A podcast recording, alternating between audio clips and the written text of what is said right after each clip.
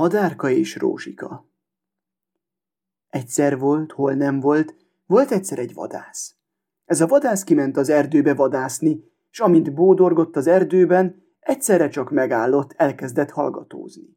Sírást hallott, mégpedig gyermeksírást.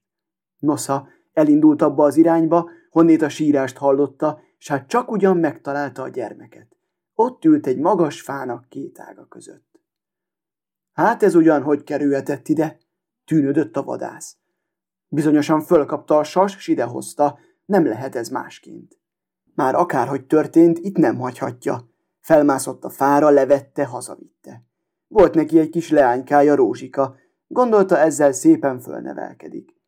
Hiszen éppen jól gondolta, mert a két gyermek úgy megszerette egymást, mintha édes testvérek lettek volna. Egyik a másik nélkül nem tudott ellenni. Együtt feküdtek, együtt keltek, úgy éltek, mint két gilice madár. Azám, a talált gyermeknek madárka nevet adtak, mivel hogy madár vitte a fára.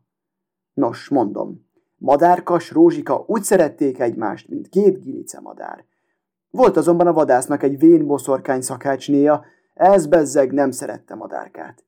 Egyszer, mikor a vadász nem volt otthon, látja Rózsika, hogy a vén banya nagy szorgosan hordja a kútból a vizet, tölti egy nagy üstbe. Kérdi Rózsika.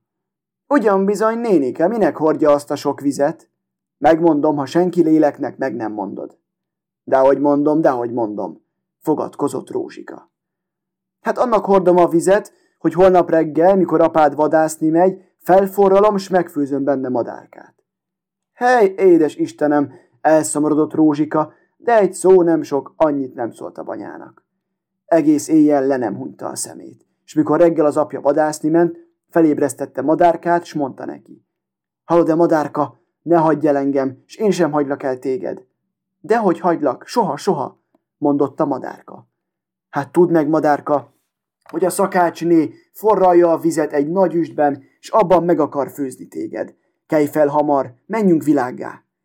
Abban a szempillantásban kiugrottak az ágyból, nagy hirtelen felöltöztek, s úgy elszaladtak, hogy a lábuk sem érte a földet.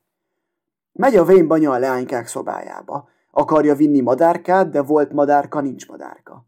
Azám, volt rózsika, nincs rózsika. De bezzeg megijedt a vénboszorkány. Mit mondjon most a gazdájának, a hazajön? Elég kiabálta a szolgákat az istálóból, küldötte utánuk, s keményen meghagyta, hogy haza ne jöjjenek a gyermekek nélkül. Ekközben a gyermekek az erdő szélére értek, ott leültek, s látták messziről, hogy jönnek a szolgák, keresik őket. Mondja Rózsika madárkának. Ne hagyj el engem, és én sem hagylak el téged. Hát én hogy hagynálak el? Soha, soha. Jól van, mondta Rózsika. Hát légy te most rózsatővé, én meg rózsa leszek rajtad. Abban a pillanatban rózsatő lett madárkából, s rajta rózsa rózsikából. Jönnek a szolgák, néznek erre, néznek arra, de nem látnak egyebet, csak a rózsatőt, s rajta a rózsát. Hazamentek, s mondták, hogy sehol sem látták a gyermekeket, nem is láttak egyebet, csak egy rózsatőt, s azon egy rózsát. Ejnye, ostobák! szitkozodott a vénbanya. Miért nem vágtátok ketté a rózsatőt, a rózsát meghoztátok volna haza? Tudjátok meg, hogy ez a rózsatő madárka volt, s rajta a rózsa rózsika. Hamar menjetek vissza, vágjátok ketté a rózsatőt, s hozzátok a rózsát haza. Szaladtak is a szolgák, de a gyermekek megsziről meglátták, s mondta Rózsika. Madárka, ne hagyj el engem, s én sem hagylak el téged. De hogy hagylak, sohasem hagylak el. Legyen hát belőled most templom, én meg oltár leszek benne. Templom lett madárkából, oltár benne rózsikából, és mikor a szolgák odaértek, nem találtak egyebet, csak a templomot, s benne az oltárt. Tűvé tették az egész erdőt, nem találták a gyermekeket, s lefittyent orral hazamentek. Mi az? Hát most sem találtátok meg? Förmet rájuk a banya. Mit láttatok? Láttunk egy templomot, abban egy oltárt, egyebet semmit. Ó, világ bolondjai! Tudjátok-e, hogy ez a templom madárka, és benne az oltár rózsika?